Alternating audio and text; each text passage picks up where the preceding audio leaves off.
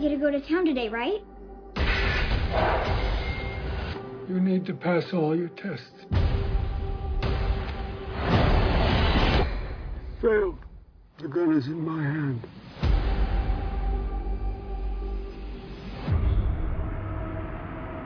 Remember, the guy's blind, but he's still dangerous.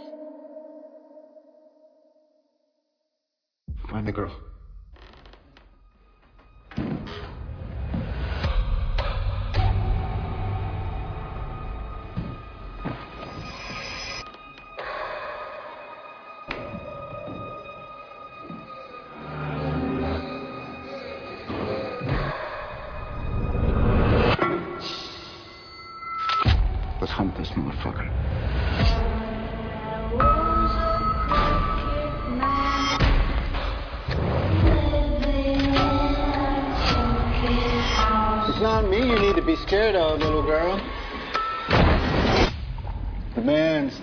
To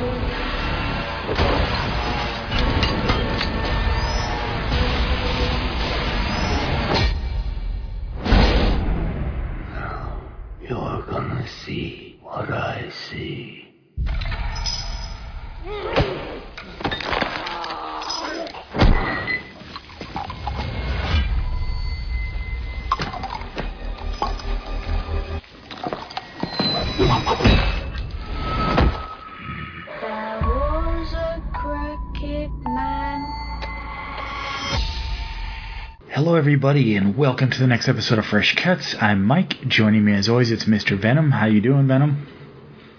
Greetings and salutations, visually impaired. I'm doing pretty good, Mike. How you doing? Doing well. Uh, not much new to report from my neck of the woods, really. Just kids started school, like actually physically in school, so the house is a lot more quiet during the day. But other than that, same old routine. Good times. All right, and also joining us, it's Don and Nelly. How is it going, John? Don, John, and Don. Well, unfortunately, I can only speak for Don, but uh, yeah, it's uh, you know great to be here as always. Cool. Oh, I thought you were going to keep up your trend of saying hello in the movie's language. I figured you'd say hello in Braille or something. I tried that, but I think that was John, not Don. Oh, fuck that guy. Yeah, I think that's his doing, not mine. Hey. Uh, all right. Well, we are talking. Uh, Don't Breathe 2. Uh, theatrical release sequel, obviously, to Don't Breathe. And let's see. Synopsis The sequel is set in the years following the initial deadly home invasion, where Norman Nordstrom, played by Stephen Lang, lives in quiet solace until his past sins catch up to him. Which is a funny way to put it, since the Uh, viewers know about the past the sins the entire time. But, anyways, What the fuck kind of synopsis is that? That has nothing to do with what I watched. yeah. All right, well, let's find out what we did watch with general thoughts. Venom, you're up first. What did you think of Don't Breathe 2? All right. Um, after listening to a few reviews, eh, well, actually multiple reviews, I actually watched more reviews for this movie uh, than I have in for a movie in a very long time, as far as post watch. Uh, because apparently I'm in the minority, and you know what? I'm gonna un- unapologetically say I fucking love this movie. Uh, this this was a fucking treat for me, beginning to end. Is this movie as good as the first? No, I, I think we can safely say it is not. Uh, is the story basically kind of shit? Uh, yeah, you know what? The story is not great. Uh, they do at times spend a lot of uh, movie duration with this new character. Uh, what's her name? Phoenix. Which, by the way, I fucking hate that name. Um, who's uh, basically this little girl. That this is the girl that we see in the trailer with Norman. Oh, by the way, they gave him a name. I liked it better in the first movie when he was just the blind guy. But in this film, we actually get a name, Norman Nordstrom. Hmm, whatever.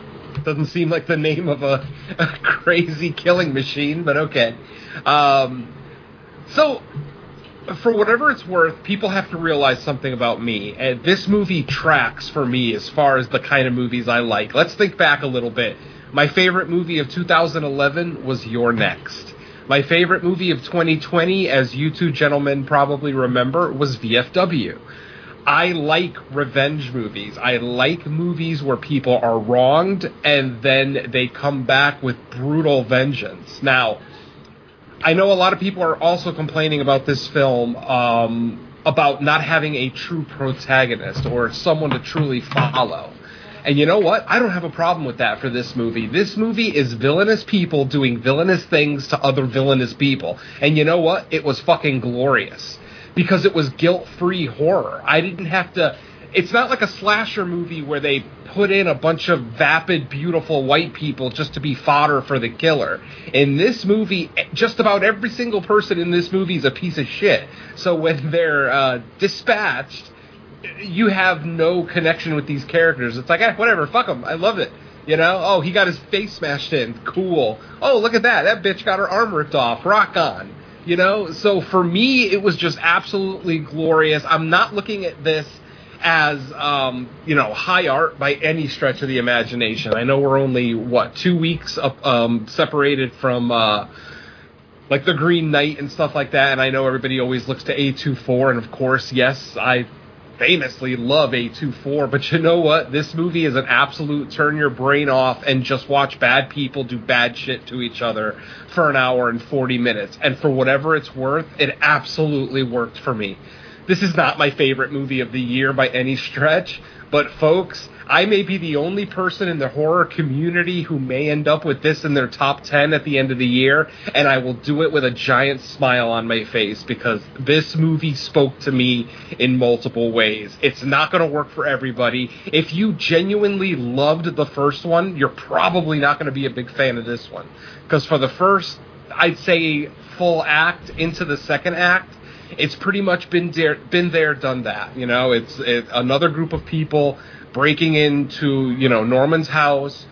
We have a kind of sort of reason why we think they're doing this because of a news report that airs uh, on a television earlier in the film. But that excuse actually goes out the window once we get a little bit of a twist. Go figure, a little twist in, in, in a Don't Breathe movie. But for whatever it's worth, I know the twist is something that a lot of people are complaining about.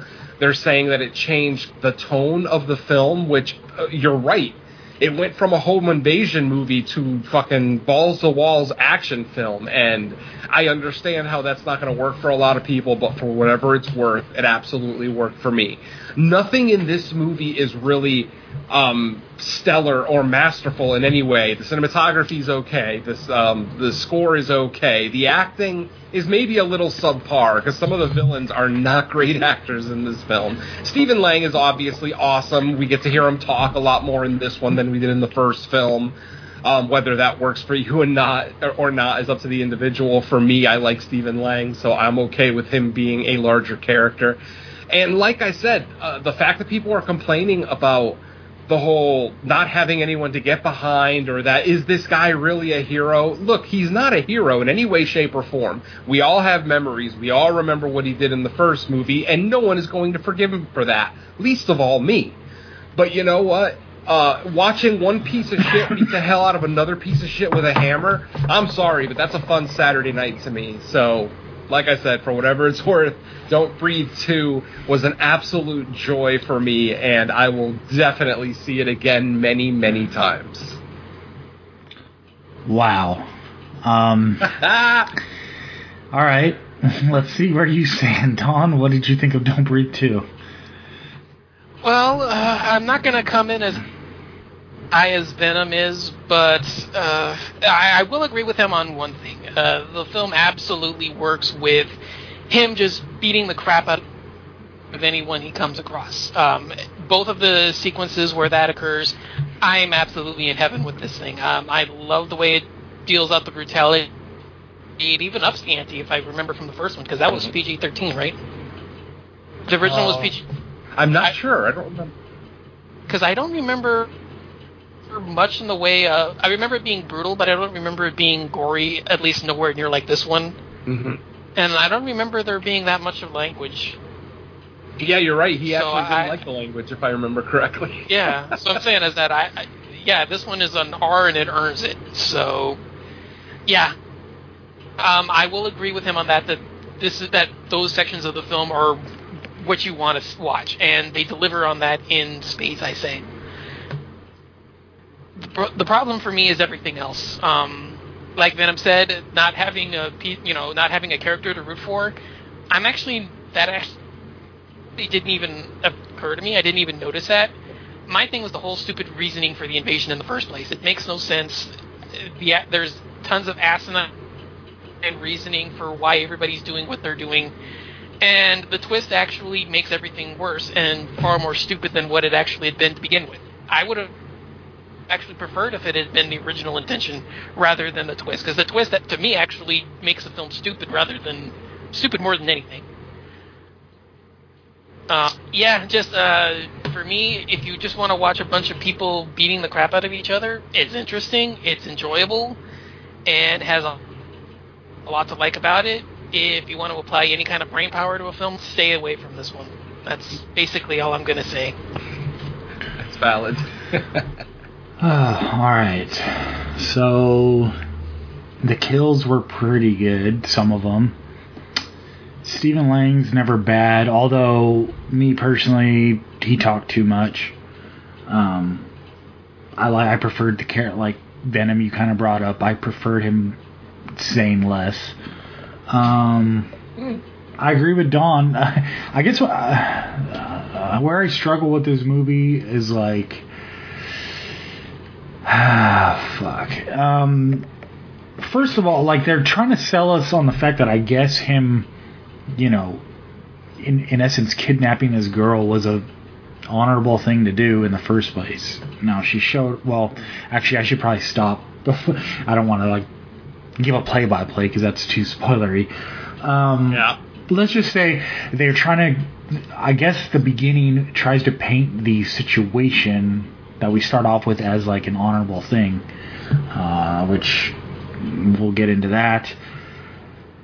And then the twist I, I feel like this movie gets stupider as it goes along and that's that's a problem like i i don't know if we were supposed to like be laughing at like each new thing that gets revealed in the story and then this is like what's going on? I feel like this wanted to be like more it, it almost felt like an exploitation story but not quite. Like they wanted to introduce No, no, no. these characters that had no good qualities that just were kind of fodder but then they tried to make it somewhat touching and i'm like no no no.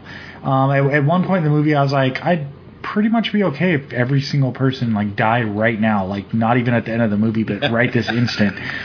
The girl I mean, I guess you would spare the little girl, but but she had the she had like one scene of like major attitude when it seemed like not the not the time, not the place to uh, confront uh, Stephen Lang with the, this question right now. Like, get out of harm's way first, then you can be mad and demand answers. But for the moment, uh, uh, you're gonna be dead if you keep asking for answers right now. Um, what else? Like it's I, feel like I don't want to go off too much because it's like might as well just wait for spoilers when we actually get into point plot points and stuff. But uh, I think I, I I can't remember if I said it to you guys like after I had seen it or if I was talking to somebody else. I, I kind of feel like this movie is one of those movies that falls in the category for me. I mean, as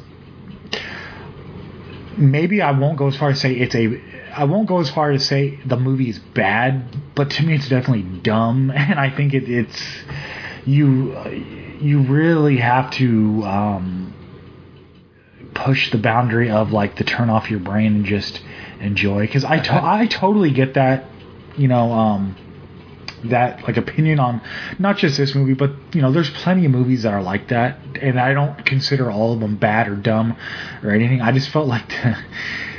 like it's like every character that gets introduced in this is just like worse and worse Uh-huh. and almost to a comedic like when we I, I want to say what probably second act and the second act we get introduced to a character and you think it's like somewhat of like okay there's like a silver lining or something to be happy about and then 10 minutes later you find out the real motivation you're like what the fuck and i i almost felt awkward at, at laughing about I was like literally laughing in the theater because it just was so absurd. But you know, I, I guess that's what this movie is trying to be. Um, but yeah, One of the go ahead. go ahead and finish because I, I have a rebuttal for about half of what you said. This this movie almost kind of gave me like a a panic room vibe more than the first one did, just because of some of the events that uh, unfolded. You know, it's not a hundred percent comparison, just because obviously different movie, different uh, different things that play out. But um, I did I did think there was a creative part when um, the little girl there's a there's a part where you think she kind of gets safe by enclosing herself into something, and I thought that was pretty clever the way because obviously the criminals they can't just literally break her out of it. So like, well, what can we do to force her out? I thought that was pretty clever. That was a good gag and a good, little tense moment. Like, okay, who's gonna blink first? Are they, you know, on, on this scenario? I, that was probably one of my favorite parts of the movie. Um, but then again, the problem with that is, I mean, maybe they were just. Or maybe the guy that did it was counting on her being a girl, not thinking about it. Because I'm like, well, wait a minute. If you want her for the purpose of what what you say you want her for, you can't go through with what you're trying to do because then it ruins everything we find out later. Now maybe they're just maybe they're just that big of pieces of shit that they don't care, or they're just overlooking that fact. But kind of little conflicts with that and how things unfold and how different criminals treat the situation. But like I said, kind of got to keep it a little as vague as I did, I guess, without uh, getting the spoiler section. But anyways, I don't want to go too far into things now. Yeah, this movie, I don't know, it wasn't for me. I mean, maybe if I did some more drugs before it, I could have just like let down my Yes! uh, sensibilities and been like, all right, I just want to see bad people or bad things get done to bad people. Um, if you're if you're looking for a movie purely for that, yeah, this it probably gets it done in that department. So I guess I'll give it some points for that aspect. Um, but yeah, not one of my favorite ones of the year so far. And Venom, back Alright. to you. All right. Uh, to your point about the stupidity of both these criminal, quote unquote, villains of the film and their motivation, you're 100% right. I absolutely agree with you. The first question I'm going to ask you, Mike, is Have you ever personally known a meth head?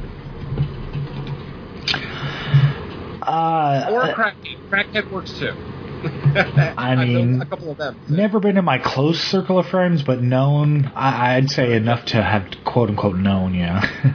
The great thing about this movie is how realistic they are with the stupidity of these people. Every, all the villains in this movie, except for one very obvious one later on, are on meth.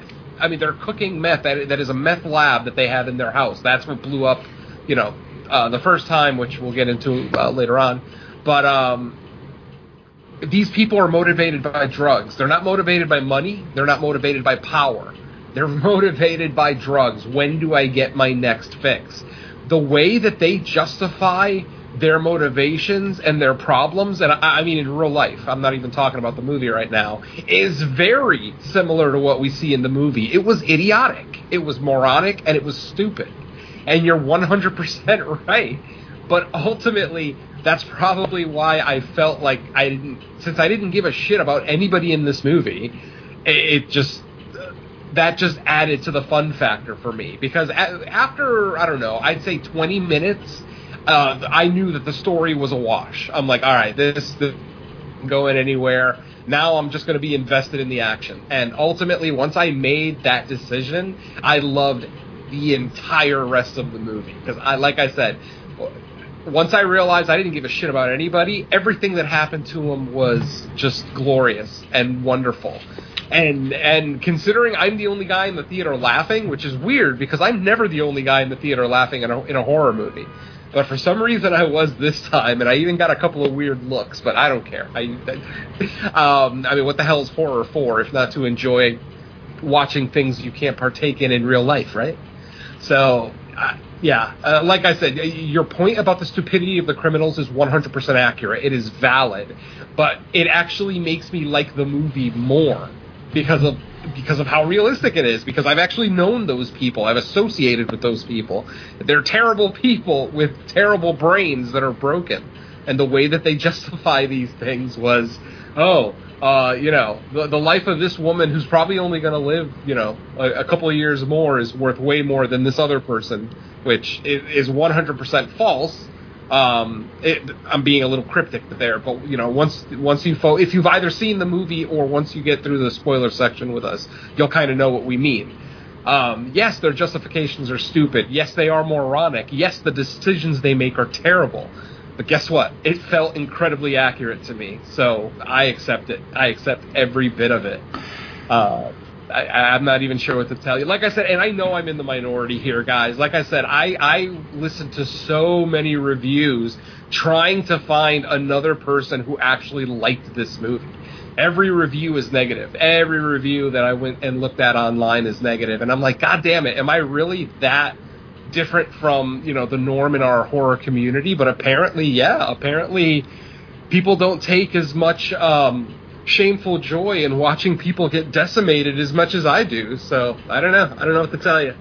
Um, like I said, uh, the story, as stupid as it was, didn't bother me. It didn't deter my enjoyment of what I was watching. The terrible acting by some of the villains, and I assure you, folks, the acting is terrible absolutely terrible by some of our villains. But again, it, it just added to the stupidity, to the realistic stupidity of it all. And it worked. So I enjoyed it, ultimately, you know? So. Uh, all I can say is, you know, I'm, I will never say this is a good movie. I'm not going to sit here and say that this was a that this was better than the first or anything like that. Even for whatever it's worth, I actually had more problems with the first one than this one, but that's a story for another podcast. Um, I uh, yes, I mean, it, and it is great. I admit that. I actually, so how can I put this without like saying too much? I actually think that like the so we get an initial reason why um, the the group of what what would I refer them to? The gang, the group of criminals. Yeah. The reason they originally want the girl before the later reveal, I actually think the first, like when they're just kind of after her, and the only reason we know is the reason given by the main guy, which we find out. I think I was okay with that because I too. Yeah, yeah. I was, I was too. That was what I, I actually preferred that. That to me yeah, if if made more sense. If it would have just, just it, it, felt like once we got the actual real reason, I agree with you. The real reason is not nearly as interesting as what they were playing up to. But for me, like I said, just to think about the sheer stupidity and selfishness of the main villain and what they were willing to sacrifice just to get out of it. Like the the, uh, the ends didn't justify the means in any way, shape, or form. But again, to these people, one year of drugs is worth more than you know 50 years of life to someone else. So. Yeah, I, I, like I said, I'm not disagreeing with you guys. It, it, it's a stupid story. It legitimately is, and I loved it. Yeah, uh, I don't know. I mean, I guess it does get punched for making me laugh. um, hey, hey, uh, unintentional comedy is always welcome. yeah. Um. All right. I guess. Yeah. Yeah, it'll be easier to respond to anything now. Well, at least for me, once we're spoilers, because we can only go back and forth so much before the people are like, "Well, what the hell are they talking about?" Uh, I mean, as far as recommendations go, I'm still going to be realistic. I'm not going to recommend anyone go see this in the theater. It doesn't deserve your twelve dollars. Wait for it to hit streaming. I mean, if you're a huge fan of the first one, I guess. But I mean, most people that I've either heard from or spoken to that were huge fans of the first one were disappointed by this one. So take that into account. And you know, like like I said, um, if you're as big a fan of revenge movies as I am, then and not necessarily rape revenge either. That's a whole another sub sub genre that I have you know moral issues with. But again, that's a discussion for another day. But just straight up revenge stories like this, where one person is wronged by another person or group, and then they go out and get bloody vengeance. Yeah, I'm down. It's a it's the guiltiest of pleasures for me, and I'll take it. Maybe it was all the bullying I took in high school. now, I, now I'm just happy watching bad people get fucking torn into seven pieces. I don't care. I hope my bullies are listening to me. See what you did to me? Ah. All right. Time for spoilers. Yeah, let's go. All right. So pretty much, I mean, I don't think our this won't be obviously a walkthrough, but I mean, I don't think it's going to be much because we've already kind of alluded to the story being fairly hollow. Um, but our movie opens up with a shot of the blind man uh, basically dragging a young body up the street. Um, very much like the first movie. Well, maybe not dragging, but walking towards. Like in the first movie, he was dragging uh, Jane Levy. In this one, he was kind of walking towards this girl who was passed out in the road. As he approaches her, the screen fades to black, and then we are fast forwarded, what, like five years, something like that? Yeah. And we, we basically are introduced to Norman Nordstrom, who is, of course, our blind man, and he has a little girl with him who he calls his daughter. So obviously because we as the audience remember the events of the first movie we're probably thinking oh shit he's got another woman in that basement. Or you know he he actually was able to follow through with his plan from the first movie that was thwarted by you know Levy and her buddies so. But man uh we're basically introduced to them having this just a family, normal family life, you know, single dad with a daughter, uh, they do have one friend in town. I forget her name. Oh, Hernandez. Hernandez, uh, basically, she was also. We find out that Norman. I think we may have found it out in the first movie too that he did have a military background. Uh, this girl, Hernandez, also has a military gra- background. Blah blah blah. She ultimately is taken out of the film almost as quickly as she came in. I mean, she's in the movie for what, all of five minutes. Uh, basically, one scene of her taking. Um, I don't even know what to call this girl. Just to give you backstory, um, the girl, uh, the daughter is called Tara at this point. Uh, I'm sorry, no, Phoenix. I, no, no, Enid, right? Didn't he call her Enid? He didn't call her Phoenix. I thought She it was herself Phoenix. Oh, I. Yeah, I thought it was. Yeah, I thought it was Phoenix. Maybe I misheard. Maybe it was Phoenix the whole time. For some reason, I heard Enid, but maybe that's just his Stephen Lang's weird blind man accent. But uh, if it was Phoenix the whole time, that's fine. It Doesn't make me like the name anymore. I fucking hate the name. Anyway, um, you know, uh, we get uh, basically we get a scene that Mike was kind of alluding to, where Phoenix is kind of confronted by an adult. Um, and you know he is basically blocking the entrance of the bathroom. She's in the girl's bathroom by herself. He's standing there with her. They have a little altercation back and forth where he does the "Hey little girl, aren't you pretty?" you know type thing. The same villainous shit that we've seen year in and year out. Uh, except this time, as Mike alluded to, she kind of has the attitude, the opposite attitude of a scared little girl. Uh, basically, um, the big dog uh, Shadow, which we remember from the first movie, uh, basically walks into the bathroom and growls at the guy, and uh, Phoenix looks at him and says, "If I snap my fingers, he'll, he'll bite your testicles off." Which, yeah, Mike does make a point that for a girl that young, that's a pretty advanced line, but whatever. um, and then, of course, they go. Um, she is able to. He he lets her out of the bathroom. They go on their separate way. Blah blah blah. And then we get a news report over the radio of people kidnapping children in the local area for organ uh, harvesting. Basically, uh, you know, the illegal, the black market organ trade. Um, so of course we we kind of assume as the viewer that this guy is just one of those, you know, one of those guys that they're looking for who's kidnapping children, blah blah blah blah blah, and um, and that's pretty much the setup for the majority of the first part of the movie. Um, like I said, once uh, we meet Hernandez, literally like in the second scene we see her in, she's taken out by a bunch of these guys uh, who also turn out to be military. It turns out that um, these organ uh, harvesters, if you will, uh, actually do all have military experience. Uh, they're all, they're organized, they're skilled with weapons and hand-to-hand combat, blah blah blah. So, um, of course, the inevitable happens where that evening they end up at Norman's house and hilarity ensues. um, it, though it doesn't, pl- obviously, it doesn't play out quite the way it did in the first movie. At this point, I do want to kind of say that I disagree a little bit with Mike saying that they're trying to make him somewhat of an honorable character. I I just don't see that. Yes, he has a child, but many evil people have had children. That doesn't that that in and of itself doesn't make it. Um, Well, I think what he's com- where he's coming from is that at the very beginning, the honorable thing is that it looks like he's rescuing her from burning house, and that's why what brings them together. well, I think- later on, I think after even we get the reveal, I think that some people are gonna Well, maybe the- misconstrue. Um, I, I can't really get into it. I never took that as I never took that as valid. I thought that was just bullshit spewed to get the girl on his side. I never first. Oh, absolutely. second believed him.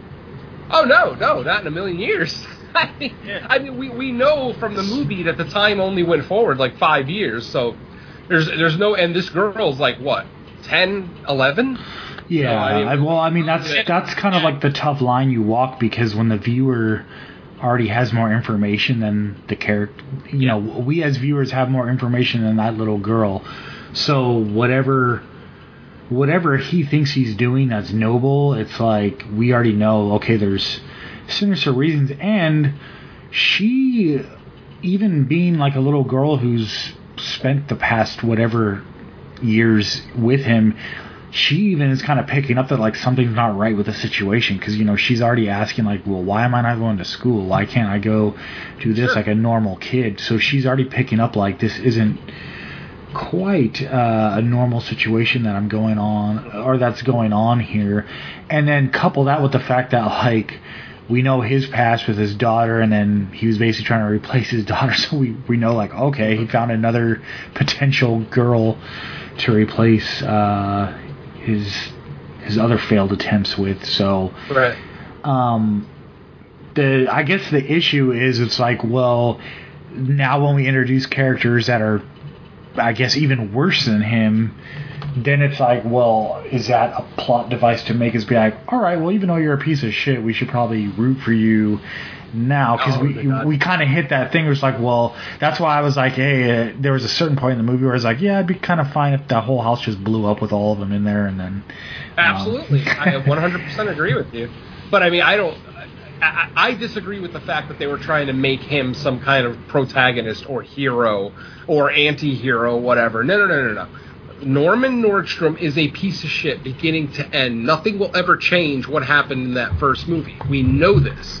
Um, I, I understand your point, Mike, that the little girl doesn't know that. And if by some freak of nature people walk into this film not having seen the first one, yes, I can see potentially them being kind of skewed towards cheering uh, for the blind man. But I mean, anybody who's seen the first movie, our memories aren't that short. We're not wrestling fans here, where we only have a one week memory. No, no, no, no. I remember what happened in 2017, and I remember that damn movie. So. I, I just I, I never at any point felt like the filmmakers were trying to get me to cheer or root him on because I didn't. Not once did I root. I can quote unquote. There was a few. I, there's a few times where the act, the, the film paints his actions as heroic, trying to defend. Well, I see. I don't. There's I a don't few- think that the, humanizing. The, the confrontation in the to me, it's the confrontation in the gla- in the glass in the glass house or greenery or whatever the hell you want to call that. I think that's the, the key point because he's actually trying to rescue her from the group. I think, because she belongs to him. but That, no, that's the not thing that we're not thinking about. It's not his real daughter, so he doesn't have that kind of fatherly attachment to him. She's property. She is his property. That's why he's still a villain. That's why I never looked at him as, oh, this is honorable what he's doing. No. I, never, I never said he was. I said that's the closest the film attempt Oh, okay, well, that, yeah. I I, said I, that. that's what I'm saying. I never said he was. I said the film attempts to paint him as Right. as such in that scene. I think that's the closest. Well, that's the thing. I think the movie teeters on the line of like, oh, is this some type of redemption for him? Because finally he's doing the Oh, right thing. It's like, no, it's not. See, that's what I mean. I think people that are going into that movie, this movie, with that attitude, are gonna are, are gonna be disappointed every time. He's not a hero in any way, shape, or form. He's not honorable in any way, shape, or form. What what we have here is just a bad person who's done some terrible fucking things. And even though he doesn't consider himself a rapist, I'm sure most women still would, considering what he did. Well, he did by the Um, he did by the end. When he's Right, like, exactly. Oh, I mean. I, I, with his boy, I've raped. Or I think that's what he said. Well, I'm like, I'm like, you're blind. Why are you talking like a deaf guy? He's, Eh, eh, the voice, I don't know. It's Stephen Lang, so ultimately I like the delivery for whatever. yeah, when he kind of I- confesses to her, like he's like, I'm not a good guy. I murdered. I raped. I'm like, okay. I'm like, you're laying it all Well, out I for her. that's just him justifying, or not, not justifying, but coming to terms with what he did. Like, I don't think he actually vaginally raped a woman, but what he did with the turkey baster is still fucking rape, ultimately. So no one is arguing that he raped her. I think he was the only one who ever argued, because in the first movie he said, I've never violated a woman, I've never forced myself on a woman. But then in this movie, he actually says, I've raped. I think it's him coming to terms more with what he did in the first one. Again, not for forgiveness necessarily, just showing that they're, if anything, they're trying to humanize him a little bit. You know, because he was just a killing machine in the first movie. You know, he was like an unfeeling, uncaring killing machine. Mhm. Um, humanizing the character to me is not trying to make him a hero. It's just trying to show that he's not a machine, that he's not a damn robot. Um, and again, I know I'm in the minority here because I think most people are going to fall into that trap of, oh, they're trying to make him a hero, and I just didn't see it that way. Um, if you see it that I- way, that's fine. I don't think they do, but like I said, I think it it try, it comes close, and I think that's the intent, but I don't think it does. Yeah. Well, if that's their intent, and ultimately the, the interviews with Fede and Rodo that I've uh, listened to, they both claim no, we were not trying to make him a hero in any way, shape, or form. I mean, they call him an anti-villain. They don't even call him an anti-hero. They call him an anti-villain, and which sounds pretty ominous to me. Actually, that sounds like someone who's just willing to kill anybody, which is exactly what we needed for this movie. Yeah, I mean, definitely don't get it twisted, folks. Even though I enjoyed this movie and I enjoyed everything that Stephen Lang did to those other people, he, I did not, I was not rooting for him in any way, shape, or form. I still wanted to see him die just as much as I wanted to at the end of the first movie. But, you know, um, like I said, I, I, don't want to make it sound like I'm talking down to anyone who did fall into that trap of, oh, they're trying to make him a hero, whatever. If that's what you thought, fine. Um, you're probably going to hate the movie then, ultimately. I think if you go into the movie realizing, no, these are just 100% bad people, just because somebody does something decent, doesn't that's not them trying to be nice all of a sudden. That's just their decision. It could be manipulative, it could be some other reason. But yeah, like like I said, every time he was trying to save Phoenix, I didn't see it as a father trying to save a daughter. I looked at it as a guy trying to save his property because he didn't want to have to go through all the bullshit to get another one. You know what I mean? hmm Yeah. I, I Yeah. maybe I'm short-minded. You know that it happens. I can accept that. But yeah, like I said, maybe and maybe it's just me wanting to justify. You know what I enjoyed in this movie because, like I said, I wasn't rooting for anybody. I wasn't rooting for any particular side. I was just rooting for violence. I walked into that movie and I did not choose the blind man or the meth heads. I chose violence and I got it. So I so I walked out of the theater happy for whatever that's worth. Um. Where were we? What was I gonna say? uh, yeah. Well, we were at the, we were at the break-in just about. Yeah, the break in. I also felt like this this movie to me didn't feel as like claustrophobic as the first one, obviously because this one Oh, had yeah. more locations as well. Bigger I thought that yeah, I thought that was something that was you know the first the first one has its like um, I guess cheerleaders and detractors, but I thought the something the first one did well was just the claustrophobic feeling of you know you have a you have the blind guy as the villain. Although in the first one you kind of don't know. I'm trying. to... It's been so long since I've seen the first one. I think you actually don't know he's kind of a piece of shit at the beginning, from what I remember. Oh, not at all. Not until he kills. Yeah, you just think guys. he's defending his home from being broken in, but I thought it kind of did. You know, this one has the thing that sometimes sequels do, where like, okay, well now that you know who he is, let's just put them on screen more, and obviously more dialogue, more this or that. Where I thought the first one kind of did a better job of using like the elements of like, well, how would a blind man you know, regardless of him being a Marine or whatever, how would this bl- old blind guy be able to defend himself? And I thought the first one did a better job of like, okay, this is how you kind of even things up, the the way his methods were. Where in this one, it was like the damn movie Blind Fury, where he's just like, never mind, I'm blind, I'm just a fucking kicking ass all over the place. See, But, that, uh, that's part of what I had issues with with the first movie because they tried to make him seem like a a super killer, but his abilities like would were inconsistent. Like in one scene, he would walk right by one of the kids who broke in his house, and I mean to the point where he's like within an inch of their person, yet he couldn't smell them. And you know, we've always been told that when people lose one sense, their other senses are heightened. So we would assume that a blind man can both hear and smell really, really well. So, like I said, the fact that he could walk by somebody and not smell them, and then literally no more than 10 or 15 minutes later, he walks through his kitchen and he does that smell thing where he smells and he finds the boots. And that's when he figures out that there was more than one person in his house because he finds more than one set of boots. And it's like, well, wait a minute. You could smell a pair of boots from across a fucking kitchen, but you couldn't smell a perp from one inch away from your face. That's just one of many inconsistencies in the first movie. And like I anybody who's listened to me for any amount of time knows that I tend to interject logic into stupidest places. And yeah, I was doing it with Don't Breathe. Because it's like, I wanted Stephen Lang to be this unstoppable killing machine but it, it, he just kept being inconsistent both with his hearing and his sense of smell. Don't forget, in the first movie, they literally got all the way to his goddamn bedroom before he even woke up.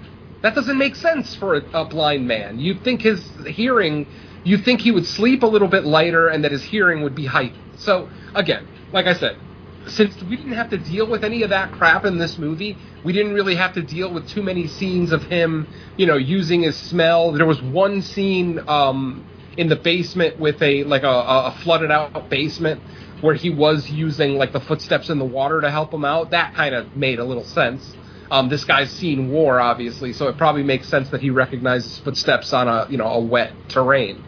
Um, but we didn't get that much of that in this one. So my suspension of disbelief didn't have to be, you know, poked at as much in this movie as it did in the first one. I still will fully say the first movie is better, 100% in almost every aspect. But I have more problems with the first one because they try to do these subtle little things with him being blind that aren't always consistent. So, you know, it's a minor gripe ultimately. You know, uh, I still say the original is one of the best movies of that year. Um, and this one, for me, also is. I know it won't be for anyone else, but yeah, I don't care. All right, Uh, break-in time. Yeah, so I get well, you know, we kind of have our stereotypical looking meth head criminals. That's fine. I mean, they all have the kind of like their distinct look, like a who's who of meth addicts, or n- not all of them necessarily look like meth addicts, but you know, people that could be in the business of meth.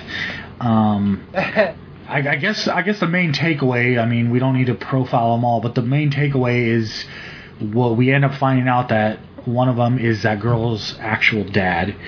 And I was see at this point in the movie, I'm like, okay, fine, it makes sense. The dad, you know, he got involved in the meth trade, maybe, and obviously either went to jail or was on the run. Um, I can't remember if they stated if he went away to jail now he's out and that's why he's after his daughter. So at this point in the movie, you know, you just think, okay, it's the dad who, because of his past, he probably can't legally get his daughter back going through the courts because they'd say, fuck you, you're a you know drug dealer. Yeah. Um, so that's what he's going for. Then now this of course creates the conflict because the girl um, is finding out all this and oh you you know what's my real name you know Okay, it- but oh, well, well, hold on. I, I was just I was thinking of something. And what you just said right now about him going through the court system, couldn't he still have a case saying that the guy kidnapped her? He'd have to prove that. no well, well if so i guess we're getting into like a legal area where like Yeah. we, we would have to have more information too so what i am I'm saying, I mean, with the I'm inf- saying if he if he's got her, if he's had her the entire time, he can just legally can he? I mean, he would have a valid legal argument saying that you know, you know, how did he get into possession her in the first place? with uh, so without speculating on like more of their background or more of his background i'm assuming what would happen is because of his drug dealer past or what we know of it yes he could go to like the authorities and to the courts and say hey this dude just picked her off off the street he has no rights to do what he's doing and the courts would agree or could agree but that doesn't mean she's going to go back to the dad. They could be like, okay, you're right. This guy has no right, but she's going to foster. Like, we're not giving her back to Yeah. you because you're a fucking drug dealing meth head and it's not safe. So maybe he thought, like, well, if I try to go the actual legal route, she's going to a foster home or she's going to get adopted out to like an actual family, you know? So that's why I assume he, he had to go this route. Like I said, you know, it, it'd be different if like 15 years went by and he's been clean and on the right path for 10 years. Then he could probably go to the court and be like, "Hey, I've cleaned up my life and I never gave up my parental rights." Yes, then he could go to the courts. But given the situation, and he's clearly still in the meth business, you know, with everything we find out. So I don't know if the courts would be like, "Yeah, go ahead and Yeah, have it's just your a weird back." thing you said that because that was something that I never really. It was like you know why why you couldn't just go in and say well, you know how did he come into possession of her in the first place? You know he had to have stolen her from my house or something. I'm Mhm. saying it was just weird that you brought that up because I never thought about it like that. Well, I mean, it, it, the fire was caused by a meth lab explosion too. I don't know that the cops are going to look real favorably on that, or maybe not the cops, but Child Protective Services. You know. Yeah, like if it was just a Okay, fi- well- if it was just a house fire, Well, here's the other thing. then that'd be different. The other thing too that if now that you I mean if you're going to bring that up, why did nobody investigate where she was all along to begin with? I mean, better, that's that's a better question. Actually. well, yeah, I was gonna lead to that too. Like she did, like uh, obviously the mom and the dad survived. So the only other thing I can, I I, I speculate on this too, and I'm like, well, ma- like. Did were they so fucked out of their mind when the meth lab exploded that they didn't realize the little girl escaped? So people assume she burned up in the house because otherwise, yeah, wouldn't there be an investigation to be like, where's this girl? And uh, the fact that she walked away from it and got picked up by uh, Lang, that means she didn't. It wasn't very far from where he lives, so you would think if there was any hope. from the fire, yeah. Yeah, Yeah, I'm saying, I'm saying, I mean, spoiler for later. You know, the dog is actually able to take them there without much difficulty. So yeah, it doesn't seem like they're far away from each other. But I'm saying five years they don't recognize where she's where she is. Oh, they probably do. That's the other thing too. Is the the fa- the dad probably knew long before this that the, his daughter was there, but he probably he realized that the blind man wasn't letting her go to school. He wasn't letting her leave the house. So ultimately, he knew his daughter was safe until the day that he could pull off a plan of some kind to get her back. Um, because because I'm thinking that Mike is right. I'm thinking that the parents probably reported their daughter dead after the fire. Like once they didn't find a body, and depending on how badly burned the fire is, and how good the fire department investigative team in that town is as well, they could have easily just reported her dead, and that's why no one went looking for her. But then once the dad finds her in his meth sales travels, somehow finds her, he probably figures, well, she doesn't go to school, and he's not letting her out of the house, so she's probably going to be safe for the time being. It doesn't look like doesn't look like he has any plans of taking her anywhere. They're not moving. He's not packing. Um, and she looks happy ultimately. I mean, she's able to go on her little rounds with her buddy Hernandez every now and then, like once a month, I think he said. So I, I don't know. I I, I, Uh, that- I think he probably seems- needed some time. That seems like a character stretch based on everything you've said about him before. I, I don't buy that kind of logic from him for a second. I think he, I think he stumbled upon her by pure accident. Oh, exactly. Oh no, I said that I'm saying like this is the first that the, the encounter in the bathroom was a pure accident. He was just Oh. out, he was out scoping for children to to carry out his plan and then found her.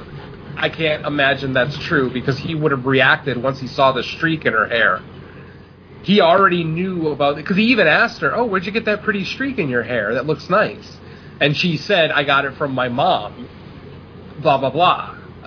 Yeah, see that that back and forth does not indicate to me that he just found his daughter. That indicates more that he's kind of known where she's been the whole time. And Like I said, but then where does the child where does the organ ring fall in? Because it, how does that carry about if he's just found her right now? Well, that's just what he does for a living. The the organ But- ring is probably what they just do. Mm, Like I said. I I don't think the the organ harvesting has anything to do with him them breaking into that house. He broke into that house because his daughter was there. He knew his daughter was Oh there. yeah, no, I I, I completely agree. But So, like I don't know, the organ ring and the meth lab ring, they I don't know, they just don't go together. Well, these are military guys. They've got the skills to do it.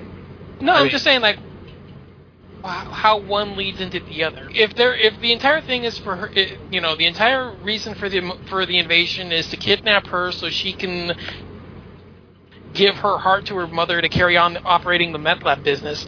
Why go through all the trouble of uh, creating this organ harvesting ring in the first place if he knows where his daughter is all? No, no, no, no. I'm saying the Orvis harvesting ring has always been there. That's their job. They sell meth. They steal organs. It's not that hard to cut somebody's liver out. I assure you. uh, it, I'm saying they've always been in. That's why we got the news report at the beginning of the movie. These are the guys that are harvesting organs. They absolutely are. They're way too organized to just be meth heads. Way too organized to just be meth heads. I'm saying that through his travels of selling meth throughout the town, that dumbass Stephen Lang never left after getting this daughter. That that's one thing that bothers me. Um, but what I'm saying is that yeah, during his meth travels, he bro- he bumped into her when she was on one of her rounds with Hernandez. You know what I mean? And then the plan went into effect. That that's just the way I take it. Like I said, I'm not saying you're wrong. I'm just saying that from the first conversation that they have in the bathroom, I'm not getting any kind of inclination that he's just figuring out right then and there that that's his daughter. I, I, I assume there would have been some kind of reaction, like he would have, you know, frowned his uh, his brows a little bit, like, wait a minute, what? You, where did you get that streak? You know, even when he asked her, he asked her like he already knew the answer, which of course he did. So, I mean, like I said, I'm I'm just justifying the way I saw it. I'm not necessarily saying you're wrong. No, I'm, I'm just saying that that makes a little bit of sense. Uh, it, Oh, this movie doesn't make sense. no, I'm just saying it, that makes a little bit of sense knowing beforehand, but Perfect. yeah, yeah, logic is uh, one of this film's mortal enemies. Oh, absolutely. Oh, yeah. We got to throw logic out the window with this one. Uh, we're, we're using meth head logic, which is a, a very broken form of logic. so, where are we, Mike? Oh, wait, we got to talk about the kills in the first scene because there's one in particular that I got to rave about. And ultimately, the one I'm going to rave about isn't even a goddamn kill. Uh, the super glue. Oh, I love I that. love that! That was awesome. I thought that was creative. Oh man, Stephen Lang, uh, the blind man, uh, somehow is able to get. Uh, well, actually, what it is is he has a, a, a um, he has an interaction with one of the bad guys. Um, the bad guy stabs him in the arm, so he has an open wound on his arm. He goes into his ba- uh, excuse me, he goes into his garage to get a bottle of super glue, which he then uses to close up the wound, very much like professional wrestlers uh, used to do in the day, and maybe still do, for all I know. Um, so while he's doing that, one of the other perps uh, figured out that he was in the uh, garage based on the blood trail that he was leaving. Uh, somehow he's able to get the upper hand on the perp, and he basically just squirts super glue over his mouth and nose. So the guy can't breathe. And the look on the guy's face when his buddy finds him and he's literally just clawing at the super glue on his face. Oh my god. I loved it. I know. Guilty pleasure, but whatever. No, it's, you're fine. I'm right there with you at that Yeah, it's too bad it couldn't actually the do the job. It, it would have been great if he actually would have suffocated. Unfortunately, uh, he is able to kind of use a razor and slice uh, a hole in the mouth part, but he ends up slicing part of his own lip too. So his mouth is bleeding for like the rest, of the movie, which is nice. Oh, but yeah, that I love that. Even though that wasn't a kill, I, I I had to talk about that. That was that was something I haven't seen. At least it, in my you know short memory, I can't think of a film that did a kill like that. That was awesome. We've seen the plastic bag plenty of times, the old Black Christmas. But man, super glue, that was cool.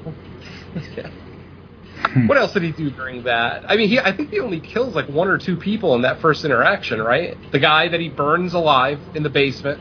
Oh, the trap, Mike. You said you wanted to talk about that. Not the trap, but the. Uh, the Oh, and uh, she's in the uh, safe house. The yeah, the safe little safe. walking safe, yeah. Yeah, I thought that was pretty. Well, here's the thing about it. It was. I did think it was. Cl- well, it was clever on her part. Obviously, they had that. You know, they had that set up in case she had to like hide or something. And um, I thought, you know, the way that one guy gets frustrated, he's like, okay, what am I gonna do? And filling up with water.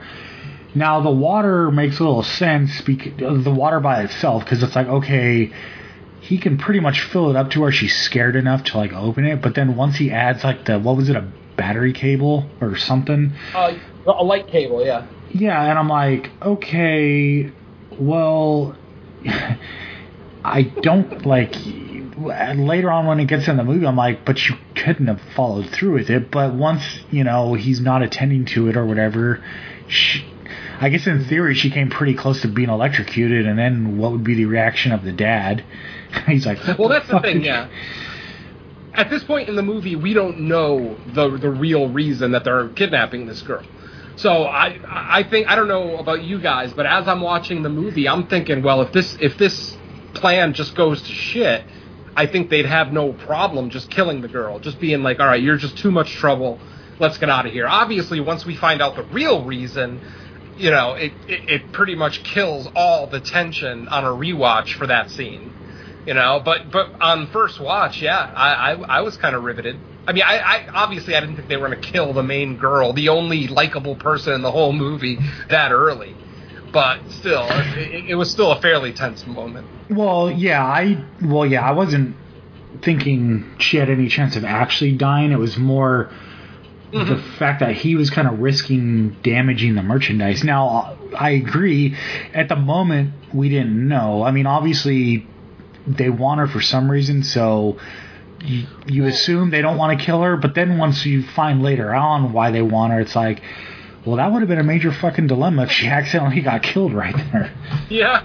well, you can also look at it more as they're, you know, the idea is just a scare tactic to draw her out.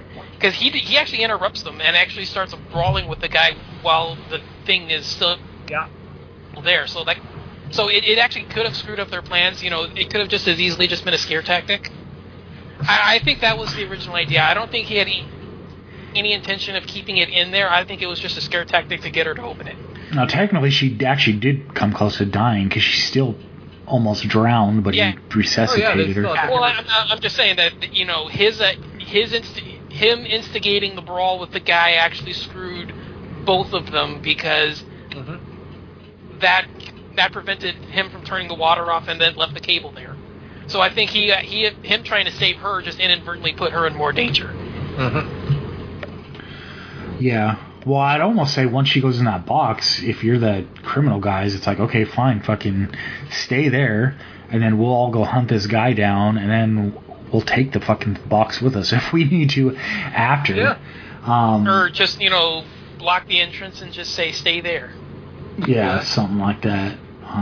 Because I mean, that's the kind of pro and con with her hiding in that contraption. Because it's like, it's it's smart if they're like you know the standard kidnappers, but um, if the fact the reason they were after her and the lengths they would go to it, it's like okay, just stay in there and we'll take the whole damn thing. Like mm-hmm. your your your typical petty criminal is not going to be like, well, we'll just haul this whole thing out because it's too much effort. But for them, they sure as hell would have.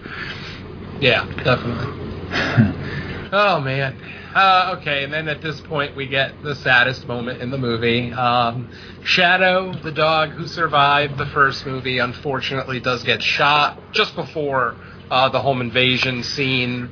Um, which obviously, again, we're talking about the dog of a very villainous person, but it's still a dog listening Yeah. to his master. So, you know, of course, we're still going to feel bad for him. And Shadow went out like a champ too. So I was really hoping. I was really hoping they were just trying to like, you know, give him a dog treat with like a sedative in it, and then when he found his dog, he would just be like sleeping or something. I was like, oh come on, throw me a bone here. You know, I'm not. I'm already not. Ha- I'm already not happy. But if the dog just is sleeping, I'll I'll uh I'll improve my score a little. There you go. Uh, but during the home invasion, uh, the perps, uh, the villainous guys, actually brought a dog of their own with them.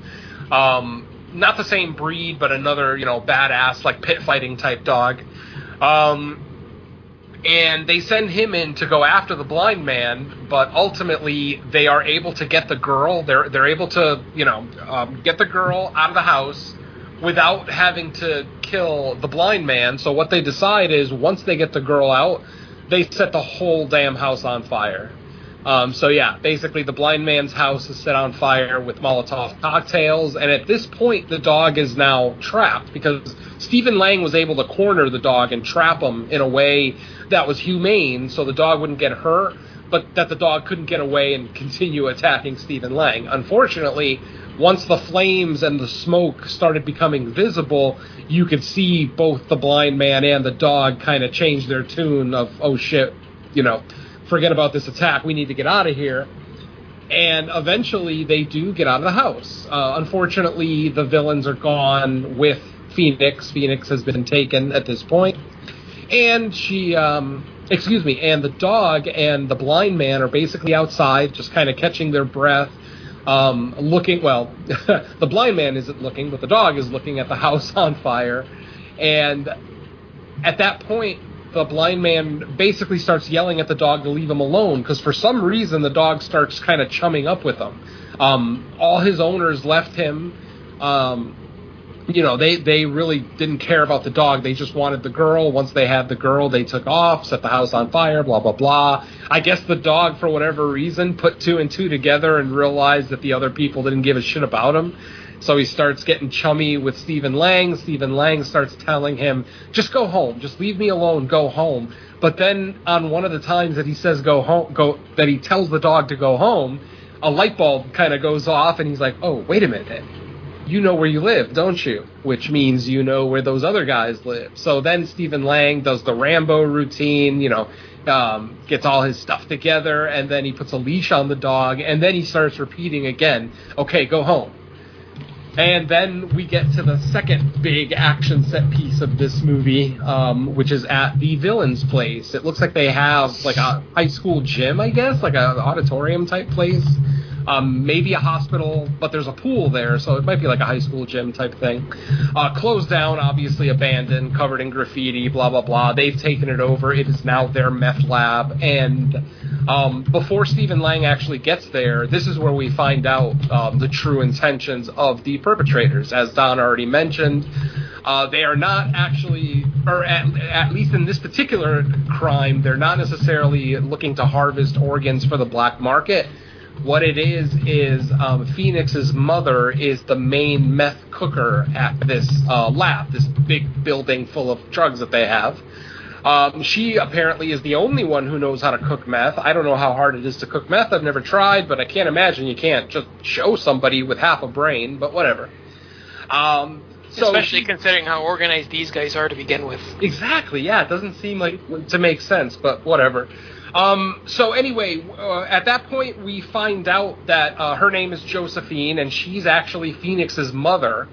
Um, and because of the fire, because of all the materials that make meth burning in the fire, the fumes basically tore up her insides. Basically, her heart is really, really weak. Her lungs are weak, but basically, um, they're concentrating on the heart. Uh, basically, her heart is, you know, turning to shit and it's going to stop and they need a replacement heart. Obviously, they are criminals, so it's not like they're going to be able to just get on a heart donor list. um, you know, through normal legal methods. So they figure who's our closest, you know, blood relative. Hey, we had a daughter that survived, didn't we? And there it is. That's when we find out that um, the people who were coming to get uh, Phoenix were just as bad, if not worse, than Stephen Lang. Obviously, we thought they were, you know, human organ harvesters at first, so that's pretty bad. But the fact that they're willing to sacrifice their only daughter's life just so that this woman can cook meth for another couple of years, because this woman looks like she's on death's door. Even if she gets a new heart, I don't see her lasting more than a couple of years after that anyway. That's why I was making that point earlier about how stupid meth heads' decision making is. They're willing to sacrifice a little girl who has her entire life ahead of her just to give their meth uh, chef, if you will, uh, a couple of extra years of life. That's some fucked up justification right there. So I can see why a lot of people get turned off to that instantly. But like I said, if you've ever known those kind of people, their reasoning isn't correct. You know, their brains don't work the way normal people's brains work. And they will justify things any way they see fit to be able to do their nefarious activities. So yeah. Um, it does leave a little bit of a sour taste in your mouth to see these people who, you know, were willing to sacrifice all the, you know, the dad was willing to sacrifice all his comrades and his dog just to, or his friend's dog to get this girl just to get her heart. So he didn't actually love her. He doesn't give a shit about her. He just cares about his wife and keeping his wife alive to cook meth. Not to mention, he's trusting in the process, or he's trusting the process of this makeshift rinky-dink back alley heart transplant like thing to work. It's like, what if you go through all this and like it doesn't work because you're not in an actual medical facility like for a heart transplant, like in a movie like Get Out, you know, at least because you could call the Get Out like an absurd scenario in a way too, what they're doing, but at least it's you know a very resourceful, wealthy, like legacy wealthy family that's been doing this. They have an actual like medical grade facility to do these transplant operations. And where in this one it's like it's yeah it's like are you really like this looks like where people die in saw that's like where you're doing this operation in and Mm-hmm. you really think this is going to work in these con- but i mean i guess that can just be chalked up to well they're meth heads. What do you expect? But Yeah, yeah, they're not thinking about cleanliness and disease and bacteria fucking up the procedure. Not at all. All they know is that they got this probably, you know, um, banished doctor who's you know probably been shamed and had his license canceled, but they're probably they're probably paying this guy in meth. And uh, yeah, he's going to perform this incredibly difficult surgery to the point even where even in the film he talks about how um, because she's a child, we can't put her to sleep. I need to take her heart out while she's still awake. I'm just Like, like, what? Oh my god, are you fucking kidding me? Like, I don't I know if that's real or not, but it sounded stupid as hell. It does because I'm like, wait a minute, kids get surgery all the time, unless there's something different about a heart extraction that I do. I mean, I'm not a medical doctor, so I could Sure. be wrong, but they put kids under. so, Uh, yeah, um, I, I, yeah, it, it's so funny. Like I said, that, there, that's some of the unintentional humor in there that, uh, you know, you can you can roll your eyes at, or you can have fun and be part of the joke and just laugh at them. And I chose the latter. I also want to know if like the wife got trained to cook meth by Walter White because I'm like, what kind of meth is she cooking that it's that important that she remains the cook? I, I, unless it's just that hard out there to find a meth cooker, but I'm like, damn, um, she And then I'm must be Breaking Bad level cook. Oh, absolutely. Oh, she's some, uh, yeah, definitely some Heisenberg shit right there. But still, I just like, why don't they just show the daughter how to cook meth? I mean, she's young. She's got her whole life ahead of her. She's probably got 70 years of meth cooking in front of her. I don't understand why go to all this trouble. Yeah, take over the family business. It's so dumb. Yeah, th- this is what I mean. I mean, like I said, I'm not going to disagree with anyone who says the story of this movie is stupid as hell because ultimately it is. But like I said, it's just one of those things that I made the realization early enough in the film that the story was stupid that I could just shut off my brain and just not think about the rest. So once we got to all the surgery shit at the end and all the, all the explanations of everything, I just laughed. Instead of rolling my eyes, I just laughed and had fun with it. But yeah, it's va- that's valid. It's it's a it's a stupid story. Okay, so after, so what do we got? So then Stephen Lang, of course, shows up. Norman shows up with his new doggy friend, and of course they do what they do best. They go around dispatching guys here and there. He gets into a hand-to-hand fight with somebody, um, with one of the, um, with the brother of the guy who got the super glue on the face. He did end up dying during the initial home invasion, and then it turned out that this guy who looked like think of think of the blonde twins from Die Hard, but if someone deflated them by like 50 pounds. That's what this guy looked like. He looked like a deflated German blonde guy.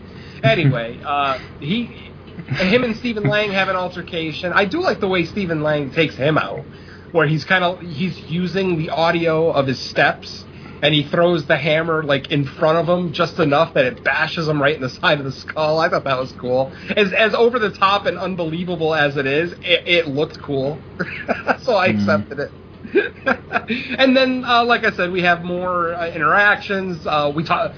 We, we get to the scene that I uh, mentioned earlier with the water, with uh, almost like a basement area that looked like it was flooded. So there was a couple of inches of water on the ground, and he, of course, takes out three guys walking towards them with the you know precision of Rambo. But again, suspension of disbelief, I guess. Um, this is the only time where like it felt like they were utilizing his blind man skills, if you will, because he felt he even felt the ripple in the water because his hand was lying in the water. He felt the ripple, then he heard the footsteps and reacted. That was that was pretty decent, over the top, but kind you know fairly cool. Anything else about the uh, this second action sequence that uh, before we get to the actual end of it that you guys wanted to bring up? It's fun. It's not as good as the other invasion sequences, but I don't mind it. You know, it's just more of him just taking charge and kicking ass. So, Mm-hmm. yeah. taking damage, getting stabbed, blah blah blah. Uh, basically, uh, Making so, noises. So now we're Saying more words than he did the first movie. making friends with dogs. Yeah, you know the, the normal thing. so at this point, um, you know, uh, the blind man has basically dispatched most of the people. Um, most of the villains at the meth house. Uh, it, there ends up being one of the villains who kind of has a change of heart and decides to tell the blind man that you know I, I was on board with this plan until they found until I found out what they were going to do with that little girl, and I don't like that. You know, apparently this is a criminal with a heart who you know draws a line at killing children. So he basically lets the uh, lets the blind man go, and then lets him know about a passage that'll lead him back up into the house or into the building where the meth lab is, and where all the uh, where the boss and the wife and the surgeon still are. Um, he gets up there. Um, he turns off the power. So, it, um, literally, of course, we get the movie cliche where the doctor literally has the bone saw in his hand. He's approaching the little girl. The saw is spinning. Literally, when he's an inch away from her flesh, boom, the power goes out. Big surprise. um, uh, yes, the um, the blind man took out the power, and then he starts going after mom and um, dad and the surgeon. He takes out the surgeon fairly quickly, if I remember correctly. I think the surgeon was just basically just said, "Fuck it, I'm out of here." Tried to Yeah. escape on his own, and Stephen Lang just kind of took him out real quick. Nothing too exciting. Uh, but then um, the main perp, just to make sure that Phoenix doesn't get away, he actually handcuffed her to Josephine, his uh, her mother.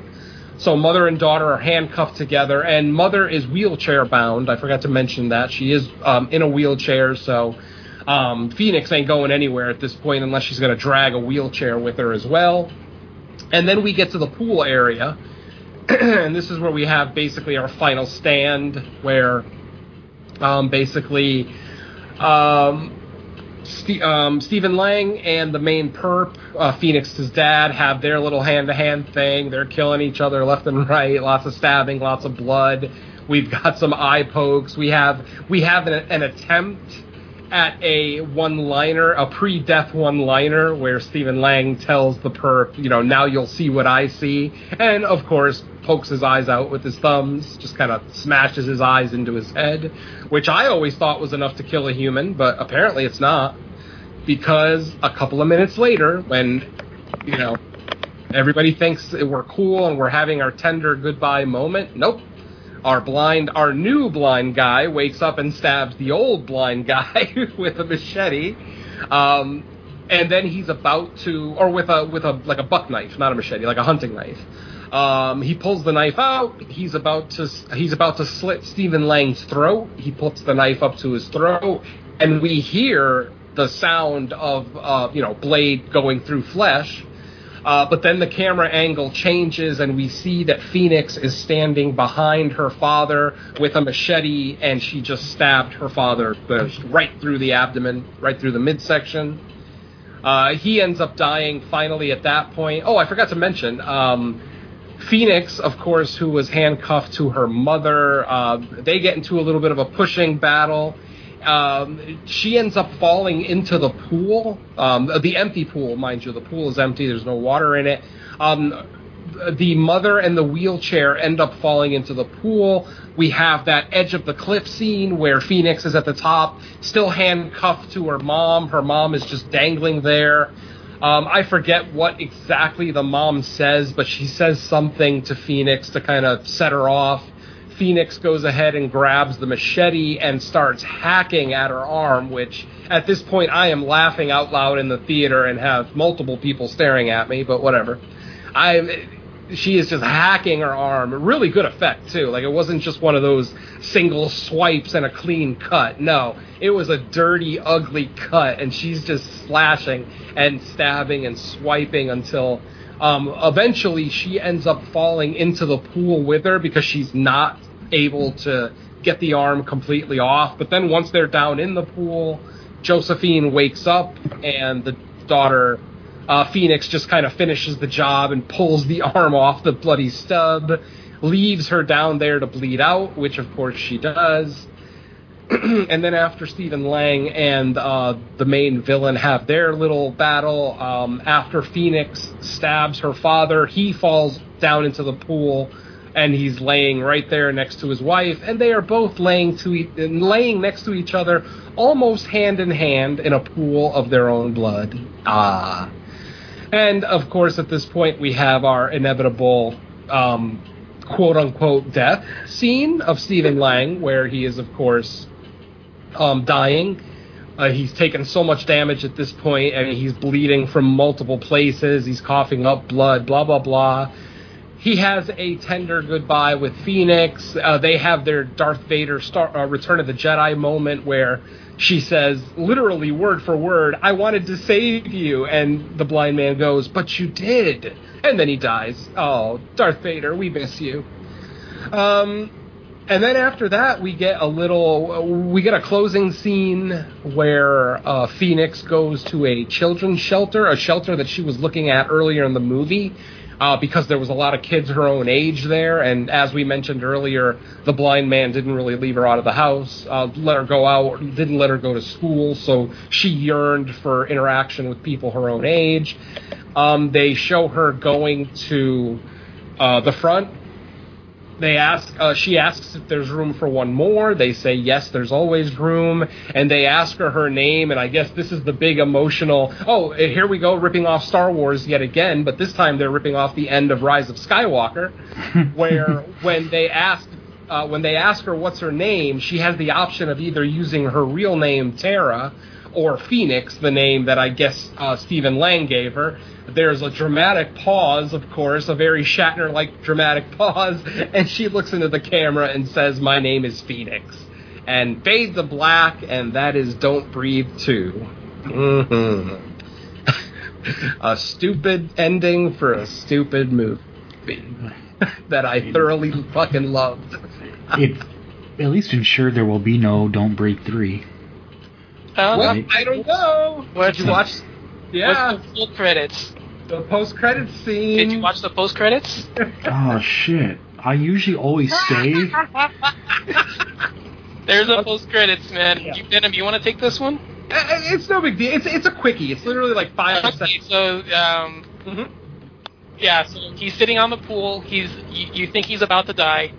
What happens? The dog comes up, licks his hand, and it stirs. Yeah, he does a he does a Jason from Final Chapter where his Mhm. fingers kind of twitch. Oh, wonderful. yeah. Oh, oh, we're getting Don't Breathe three, buddy. You can count on it. Yeah. Actually, probably we probably won't because I don't think this thing's doing that good. By um, box office here, let me try to find out. But yeah, like I said, for whatever it's worth, this is a stupid movie that just has some great villain on villain action, and for whatever it's worth, it worked for me. I had fun with it. I can shut my brain off and enjoy it. And honestly, that's probably the only way you're going to be able to enjoy it. Because if you're if you're actually trying to get like compelling storyline or, you know, uh, greatly fleshed out characters, nah, this ain't the movie for you. Go watch Teddy or Saint Maud. I'll agree with that. or watch VFW for like a third time because Oh God, movie watch rules. VFW anyway. which I hope everyone would have seen by now. But hey, you know, whatever.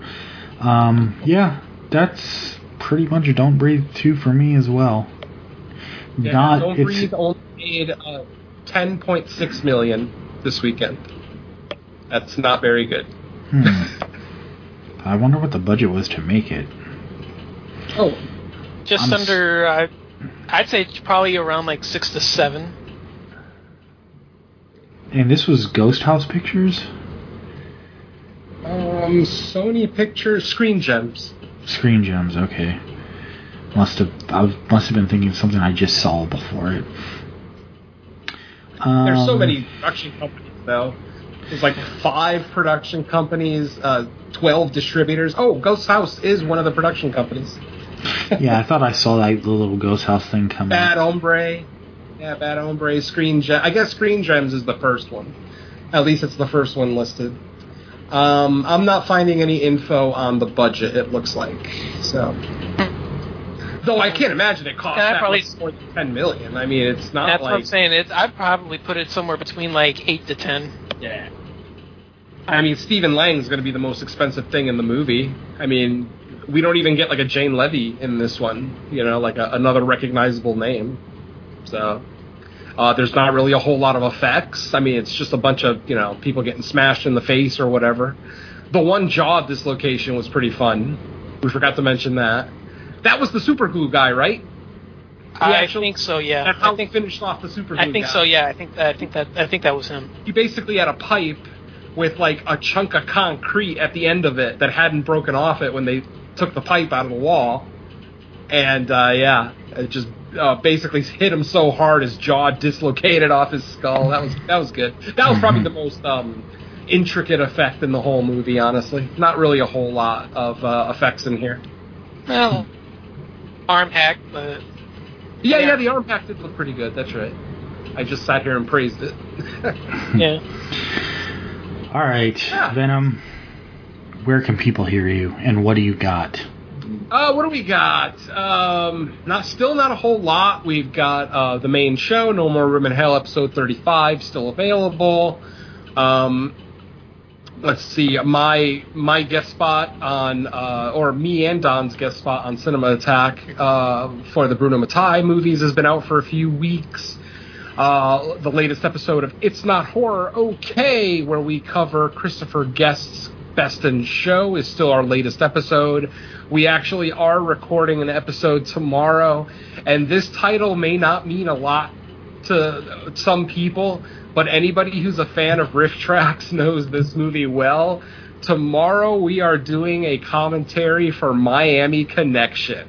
Uh, Ooh, Oh, my That's a wild one. so hard right now, you have no idea.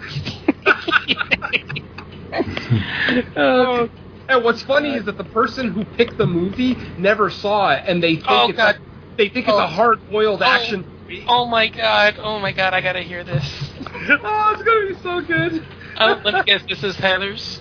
No, it's it. Oh. Android hasn't seen this. Oh my. God, I would have assumed he'd seen this by now. Yeah, I Oh, would have thought so too. Yeah, Android hasn't seen this and thinks it's a it's a hard boiled action. Yeah, because he because we've done a stretch of comedies on It's Not Horror over the last like two months, um, and he was just kind of getting sick of comedies. He's like, I- I'm going to bring an action movie to the table. And when he said Miami Connection, I'm like, what? Wait, ninjas selling cocaine in Miami? All right, I'm in. Oh my god! Oh, I gotta hear this. the worst ninjas ever, I might add. Oh my god! Oh, I'm So gonna. anyway, yeah, so we're gonna be recording that tomorrow. Hopefully, that'll be out early next week. Oh god! Oh, Please, Phil, get this thing out as quickly as you can. I gotta hear this. Uh, let's see. I did a guest spot this past week on the return of Kill the Cast. Yes, Jerry Herring is back in the podcasting groove, and we just had a nice, easy episode where we uh, we basically did our individual top five lists of um, movies, the best horror movies on streaming that you need to watch. So, you know, we tried not to bring in like the obvious stuff, The Thing, The Exorcist, stuff like that. We tried to bring a lot of like hidden horror to the table, stuff that maybe not a lot of people are familiar with, but that are available on like free streaming sites like YouTube, Tubi, Pluto TV, stuff like that. So, uh, I don't think that episode's out yet. We just recorded it a couple of days ago, so look for that on the Legion Podcast Network. Um, and we also, on that show, announced that Underwater Kaiju from Outer Space would be back sooner than later. We are going to try to record an episode in September, and hopefully, you know, fingers crossed. It's we're going on like nine, ten months since we've recorded an episode, so fingers crossed that we're back finally to talk about my favorite Godzilla movie, Godzilla versus Destoroyah, and of course continuing our retrospective of the original Ultraman series. And I think that's it, right? Yeah, that's it for me for now, Mike. All right, Don, what do you got? Oh well, uh, other than the um, hopefully soon to come underwater kaiju show, uh, the only thing I have is uh, something you were also involved with. Uh, we did a uh, topical commentary on Friday the Thirteenth Part Three with uh, we had Nudie, we had Brandon Young, and uh, Dan and Lacey because it was for a skip to the loo.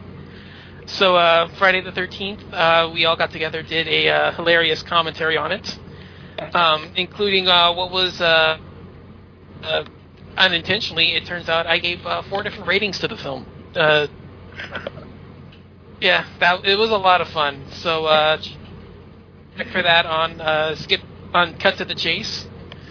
Um, it should be. It's on the. Uh, it's on their feed because it's uh, Skip to the Lou show. Yep. But uh, go ahead and check that out. But uh, other than that, that's uh, all I got. Yeah, um, Just not Jason. not much for me either. The August has been much more of a podcast prep month than actually recording, just because summer series um, has taken up a lot of time, and now we're kind of in the the final act of that, which is preparing for the roundtable show sometime next month. But there's like a lot of movies to watch for the roundtable, so I'm thinking, you know, in the next couple of weeks, it should slow down again to where I'm getting more of, you know, our shows out. You know, Fresh Cuts, fortunately, because of the nature of the show, we've still pretty much been able to put out an episode every week. Uh, so that's good, but like the main show is definitely the schedule's suffered a little bit. Theme Warriors, it's normal for Theme Warriors to be the odd show out when things get busy just because it's already only a monthly show to begin with. So if you get halfway through the month and we haven't scheduled it yet, it makes it kind of tough to like lock us down with not as much time to prep. But uh, I'm thinking once the summer series is like 100% in the rearview mirror for this year, things will pick back up again. Um, it'll free up more time and uh, yeah, so just fresh cuts for me. And then, like Don said, we did the Friday the Thirteenth three commentary. Probably one of the more fun times I've had doing a commentary. Period. Um, just I thought it was really good. Just our conversation went everywhere. It it I've always said that it to do commentaries on podcasts, it really benefits when you're uh, picking a movie that you've seen enough times where you can almost not even have to look at the TV and you know exactly what's going on just based on hearing it or or whatnot because it it helps with the flow of the conversation. So, sometimes you get caught up with commentaries where you just start watching a movie because you've e- either never seen it, only seen it uh-huh. once, and you're really trying to like see what the hell's happening because you can't remember. But you know, a Friday the Thirteenth movie, most of us have seen them so many times that like you, you like I said, you you already know everything that's going to happen, so you can have constant conversation without losing focus. Um, whether it's conversation about the movie or not, it still works. But anyways, yeah. Um, as far as our next episode, what is it? The Night House that comes out this week, I believe. Yes, sir. I think there's actually another one too, but it's like a more limited release. Is it Demonic? That's like very no, very that's later limited. in the month. Demonic Oh, is later in the month. Ah, yeah, okay. I'll be seeing that out here in LA. Definitely. All right. Yeah. Okay. So yeah, that's gonna do it. Night House should be next week or next episode. Mhm. Uh, with that, we're gonna get the hell out of here. So thanks everyone for listening. Don Venom, say bye to the listeners. Adios. Later. Don't cook meth.